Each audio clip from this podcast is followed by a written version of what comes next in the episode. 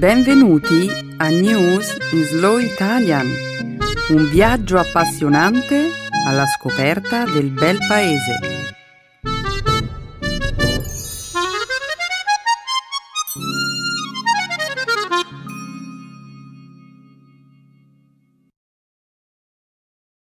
Oggi è giovedì 15 dicembre 2016. Benvenuti al nostro programma settimanale News in Slow Italian. Benedetta è in vacanza, quindi a presentare il programma di oggi ci sarò io, Romina. Un saluto a tutti i nostri ascoltatori. Ciao Romina, bentornata e ciao a tutti. Nella prima parte del nostro programma oggi vedremo come lo scorso venerdì alcuni eminenti membri del Congresso statunitense abbiano chiesto un'indagine in merito a una possibile interferenza russa nelle elezioni presidenziali americane. Parleremo inoltre della situazione della popolazione civile intrappolata nella città siriana di Aleppo, dopo la rottura di un cessante il fuoco lo scorso martedì. Continueremo poi con l'incredibile scoperta realizzata da un paleontologo cinese che ha trovato in un mercatino un frammento d'ambra contenente una coda di dinosauro risalente a circa 99 milioni anni fa. Infine, concluderemo questa prima parte del programma con la notizia della morte di un celebre pioniere dello spazio e membro del Senato degli Stati Uniti, John Glenn scomparso lo scorso giovedì all'età di 95 anni. Un'eccellente selezione, Romina. E non sarebbe forse un ottimo regalo di Natale per chi vuole studiare l'italiano? La selezione? Oh, stai parlando della nostra gift card, vero? Sì. Ok, fammi fare un po' di pubblicità. Cari amici, se volete scegliere il regalo di Natale più intellettualmente stimolante che esista, comprate un abbonamento regalo a News in Slow Italian. Che ne dici, Romina? Beh, sei stato un po' esagerato, Nicola avremmo potuto essere un po' più modesti nel promuovere la nostra gift card. Ma va bene, presentiamo la puntata di oggi. La seconda parte della trasmissione sarà dedicata, come sempre, alla lingua e alla cultura italiana. Il nostro segmento grammaticale ci illustrerà con numerosi esempi l'argomento che esploriamo oggi, gli avverbi di tempo. Infine, per concludere la puntata, presenteremo una nuova espressione idiomatica. Avere la puzza sotto il naso.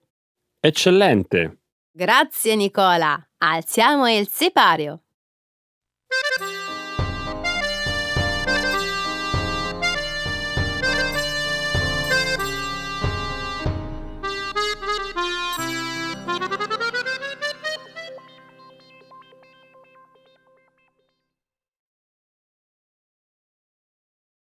Stati Uniti. Un'inchiesta relativa a un'operazione di pirateria informatica rivela una possibile spaccatura sulla Russia. Diversi membri di alto livello del Congresso statunitense, appartenenti sia all'area democratica che repubblicana, hanno chiesto un'indagine su una possibile interferenza russa nella campagna presidenziale, creando le basi per un potenziale confronto con il neoeletto presidente Donald Trump. La decisione segue una dichiarazione resa pubblica lo scorso venerdì dalla Central Intelligence Agency, CIA, secondo la quale la Russia sarebbe intervenuta per favorire la vittoria di Trump. La valutazione della CIA si basa su un insieme schiacciante di prove indiziarie, tra cui l'hackeraggio dei server del Democratic National Committee e dell'account di posta elettronica del responsabile della campagna elettorale di Hillary Clinton. Azioni che avevano dato luogo alla diffusione di un considerevole numero di email ai danni della campagna Clinton. Trump ha definito come assurda la conclusione della CIA, ricordando come l'agenzia in passato abbia accusato Saddam Hussein di essere in possesso di armi di distruzione di massa. La richiesta di aprire un'indagine coincide con la nomina, resa pubblica lo scorso martedì, del futuro segretario di Stato scelto da Trump nella persona di Rex Tillerson. Tillerson è l'amministratore delegato della ExxonMobil e ha un rapporto di lunga data con il presidente russo Vladimir Putin. Molti membri del congresso appartenenti ad entrambi i partiti hanno espresso preoccupazione per questa scelta. E dov'è la novità? Sono mesi che sentiamo parlare di una probabile campagna di pirateria informatica russa. Sì, questo è vero. La vera notizia, comunque, è che il Congresso degli Stati Uniti ora ha chiesto un'indagine. E perché ora?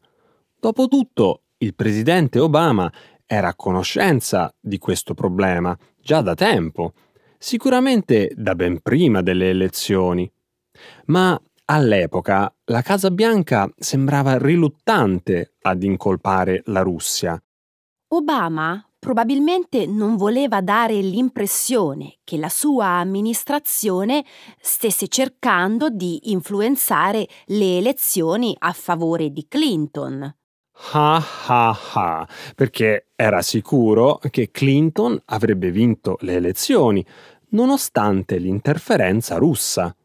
Qualunque sia stata la ragione, Nicola, il fatto è che, prima delle elezioni, né Obama né il congresso hanno chiesto un'indagine, ma ora hanno deciso di farlo.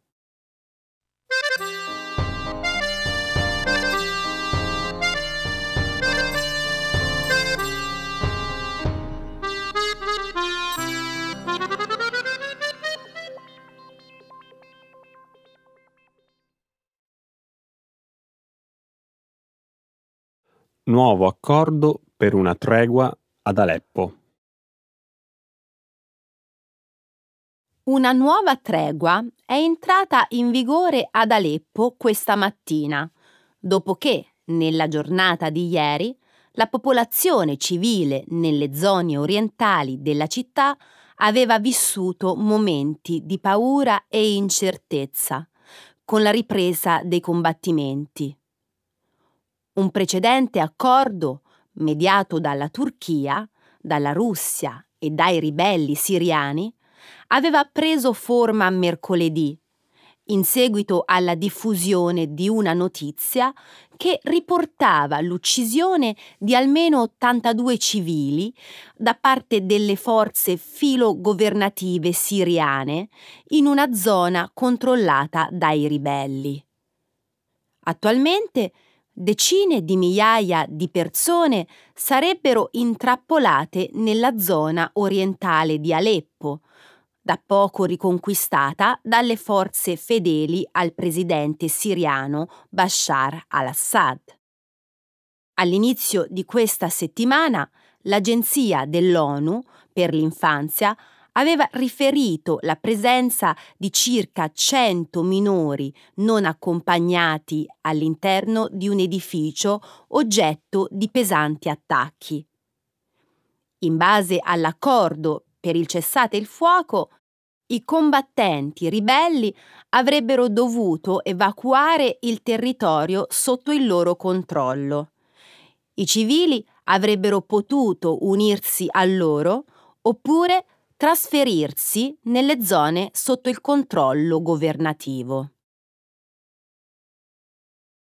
Romina, io credo che un giorno, ripensando a questo momento, tutti noi, come cittadini del mondo, ci pentiremo di non aver fatto nulla per porre fine a questa insensata violenza.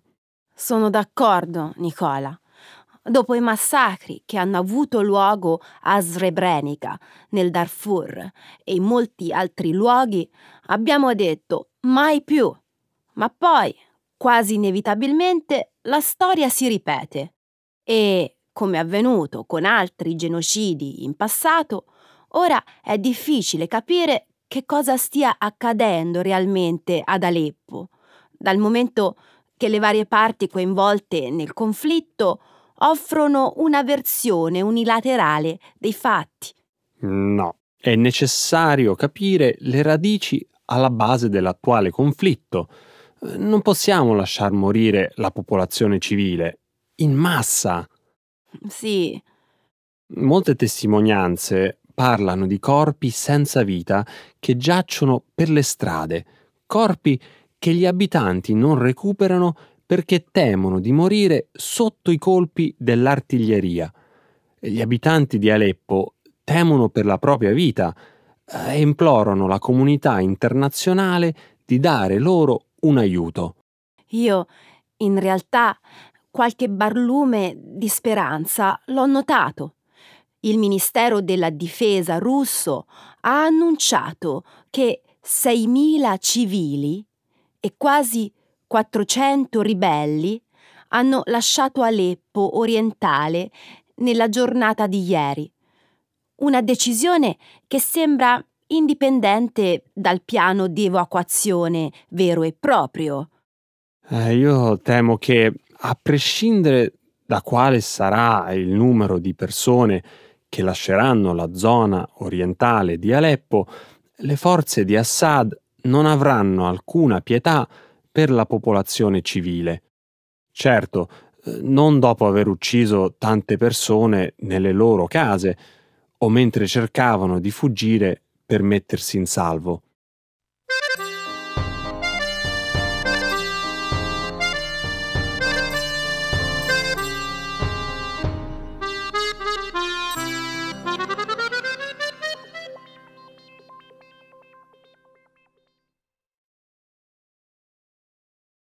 Trovata nell'Ambra una coda di dinosauro risalente a 99 milioni di anni fa. Un paleontologo cinese ha realizzato una sorprendente scoperta. Una coda di dinosauro piumato perfettamente conservata nell'Ambra, che potrebbe risalire a circa 100 milioni di anni fa. Il ritrovamento è stato annunciato lo scorso giovedì sulla rivista Current Biology. Il prezioso esemplare è stato scoperto in un mercatino di oggetti in ambra della Birmania settentrionale da Lida Chin, un ricercatore dell'Università cinese di geoscienze. L'oggetto veniva proposto ai potenziali acquirenti come una curiosità. A prima vista, infatti, il frammento di coda piumata al suo interno poteva sembrare un elemento di origine vegetale.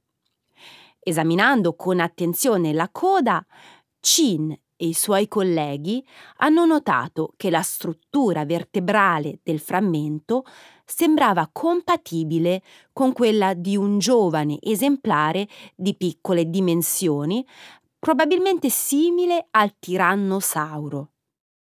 Rispetto ai fossili finora studiati, questa scoperta offre una nuova prospettiva sull'evoluzione delle piume. In particolare, appare evidente che le piume presenti sulla coda dei dinosauri, sebbene possano sembrare simili a quelle degli odierni uccelli, non avevano oh, degli assi centrali completamente formati, come quelli delle penne degli uccelli di oggi. Ciò ha indotto gli scienziati a ipotizzare che questa caratteristica, essenziale per il volo, si sia sviluppata in seguito. Oh, povero piccolo dinosauro con la coda intrappolata nell'ambra. Come sei sentimentale, Nicola? E ottimista. Ottimista? In che senso? Beh, pensa a quello che si può trovare in giro per i mercatini, Romina.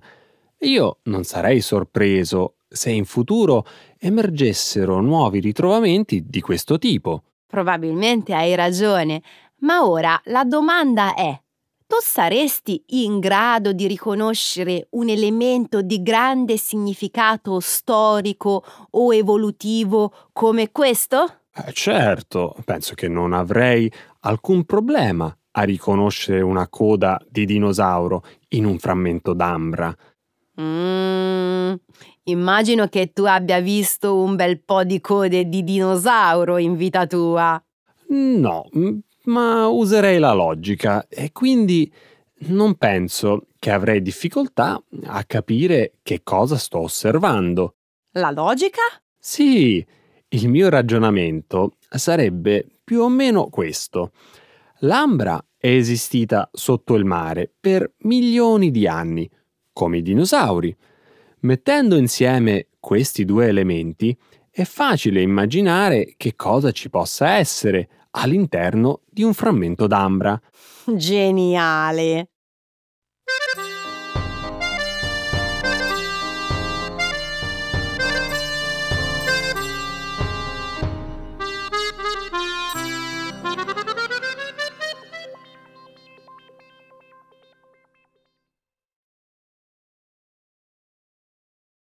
Muore John Glenn, pioniere dello spazio e senatore.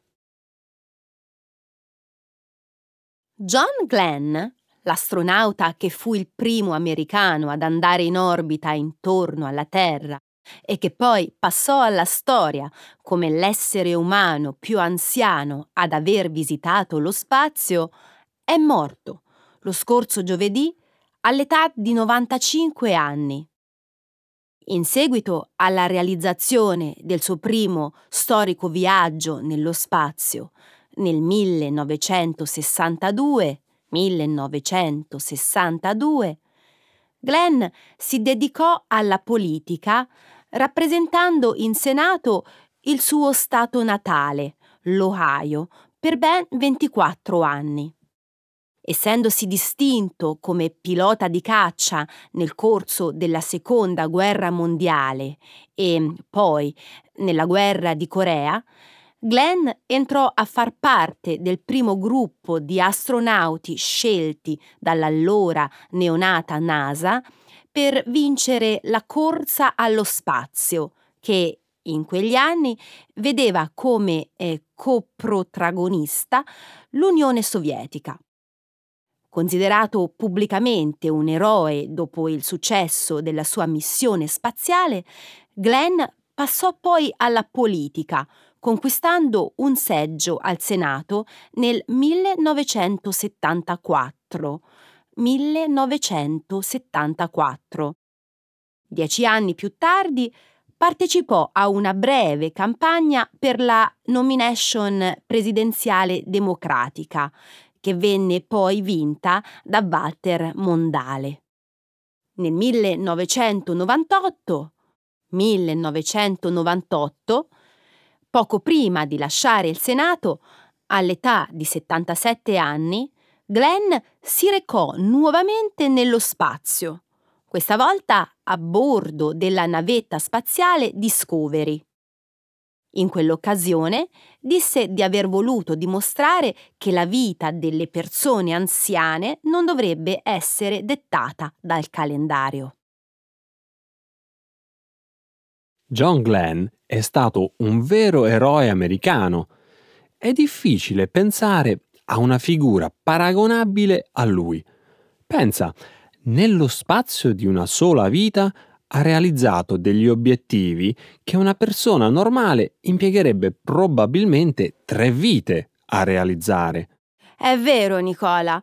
Lo sapevi che quando era sotto le armi, Glenn realizzò il primo volo supersonico transcontinentale statunitense, da Los Angeles a New York. John Glenn era veramente un uomo straordinario. Oh, pensa a come deve essere stato bello vivere negli Stati Uniti negli anni 60, all'epoca della corsa allo spazio. Immagino che tutto dovesse sembrare possibile allora. Sono sempre stato affascinato da quel periodo storico. Sì, ma è stato anche un periodo piuttosto inquietante per certi aspetti.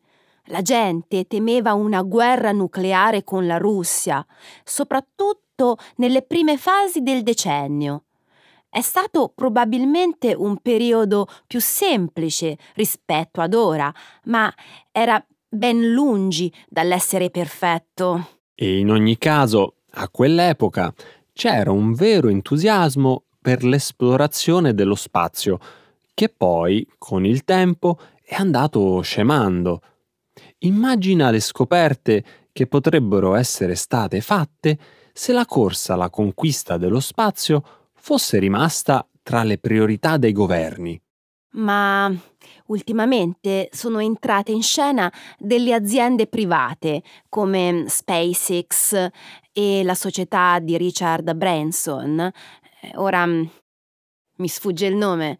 Virgin Galactic? Sì, eh, ora mm, che queste imprese stanno partecipando all'esplorazione dello spazio, sarà interessante vedere che cosa saranno in grado di fare.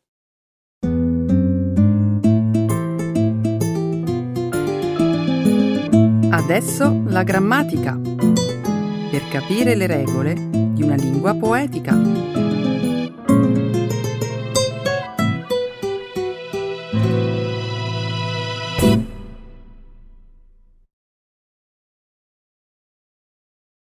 Adverbs of time.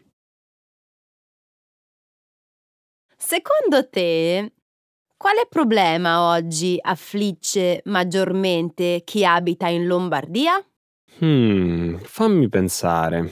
Forse la presenza di troppi turisti per le strade? No. Il traffico stradale, allora. In alcune città lombarde è davvero un incubo. Le macchine sono sempre in fila, bloccate per ore e ore. I parcheggi sono introvabili. No, Nemmeno questo. Hmm, la nebbia, la neve, il carovita. Nessuno dei tre? Eh, non so davvero cosa potrebbe essere, ma adesso mi arrendo. Beh, sembra che nessuna provincia lombarda sia immune dallo sgradevole problema degli odori molesti. Ho letto su alcuni giornali che ci sono comuni in cui i cittadini sono spesso costretti a tenere le finestre chiuse per tenere lontano il cattivo odore. Addirittura.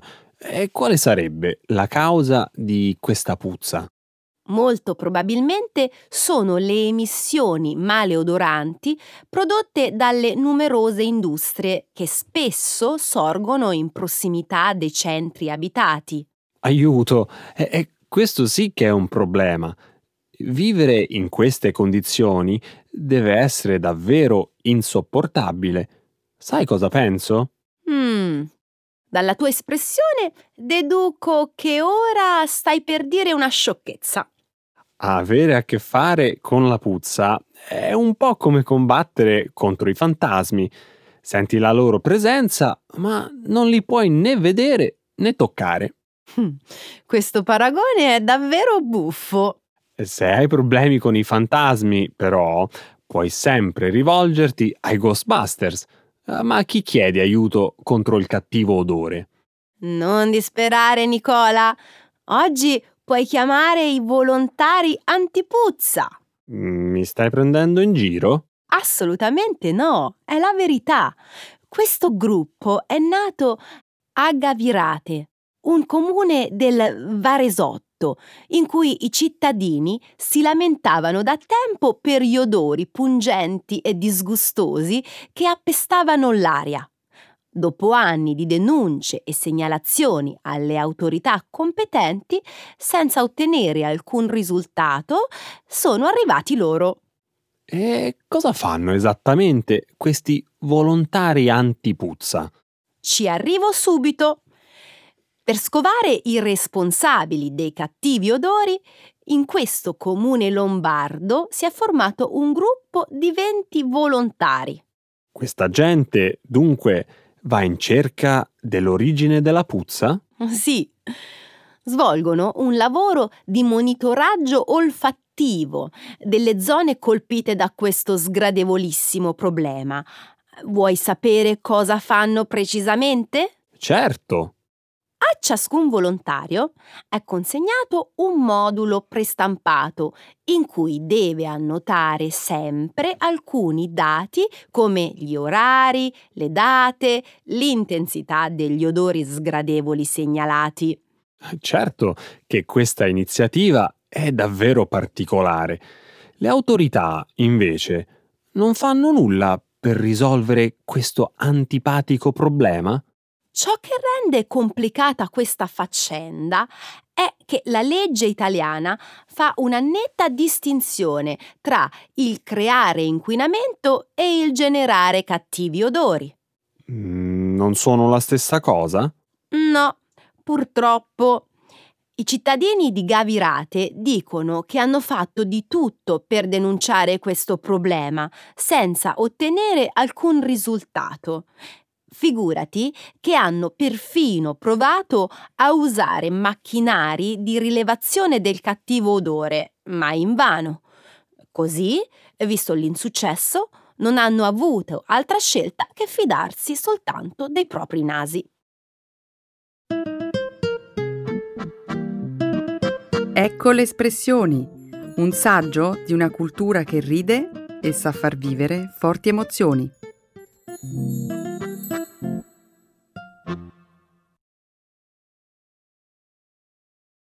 Avere la puzza sotto il naso. To be stuck up. Qualche giorno fa discutevo con alcuni conoscenti, tutta gente con la puzza sotto il naso, su un connubio molto difficile da trovare. Sarebbe a dire Mangiare bene e pagare poco. Secondo loro i prezzi rispecchiano sempre la qualità del cibo e del servizio offerto da un ristorante e perciò si può mangiare bene soltanto se si spende tanto. Tu che ne pensi? che hai ragione tu e che queste persone sembrano davvero avere la puzza sotto il naso. Pensi che si possa mangiare bene anche senza spendere cifre da capogiro? Assolutamente sì. In Italia è frequente trovare ristoranti che offrono buon cibo a prezzi contenuti. Poi, per come la vedo io, pagare tanto non significa sempre assicurarsi la qualità migliore. Eh, questo è quello che ho detto anch'io. Loro però sono stati irremovibili sulle loro opinioni. Lo vuoi un consiglio? La prossima volta evita di litigare con persone che hanno convinzioni così radicate. Non ne vale la pena. Non abbiamo litigato, abbiamo soltanto discusso animatamente. Vabbè, ti svelo una curiosità. Sai che nella guida Michelin dei 15 ristoranti più economici del mondo, 6 sono italiani? Eh, ricordi i loro nomi? Di qualcuno sì. C'era sicuramente il ristorante Feva di Castel Franco Veneto, che offre menù completi da 24 a 40 euro e il ristorante Vairo del Volturno in provincia di Caserta con un fantastico menù di pesce a soli 50 euro. Se la qualità del cibo è buona, questi prezzi mi sembrano più che accettabili. Assolutamente sì, Nicola. C'è anche il ristorante Do di Cornaredo con menù degustazione da 30 euro a persona e poi il ristorante San Marco di Canelli. Scusa se ti interrompo, Romina, ma vuoi sapere com'è nato esattamente il battibecco con quelle persone? Quelli con la puzza sotto al naso? Sì, loro. Si parlava di vini costosissimi e uno di loro ha detto che le bottiglie con un prezzo inferiore a 500 euro sono solo contenitori di acqua sporca. Hanno davvero detto questo? Non ci credo. Pensa che uno di loro ha raccontato che durante le feste beve soltanto il Chianti classico dell'azienda vinicola Ruffino, che costa ben 800 euro oppure l'Amarone Riserva Quintarelli, che non costa meno di 600 euro. Non ho parole. Per me è una follia spendere così tanto per un vino. Sono d'accordo. Non ho dubbi che siano vini eccezionali, ma mi pare un po' esagerato disprezzare le bottiglie che costano 20, 30 o 60 euro. Secondo te perché eh, parliamo in questo modo? Pensi che sotto sotto siamo invidiosi del fatto che non possiamo spendere tanto per una cena ultra lussuosa o una costosissima bottiglia di vino? No, credo che parliamo in questo modo per una sola ragione, perché non siamo persone con la puzza sotto il naso.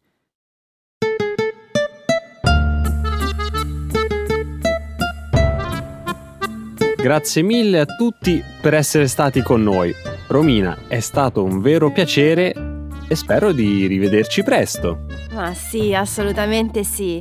È stato anche per me un grandissimo piacere stare con te, Nicola, e con tutti voi ascoltatori, ovviamente. E niente, un, un grande saluto e a presto.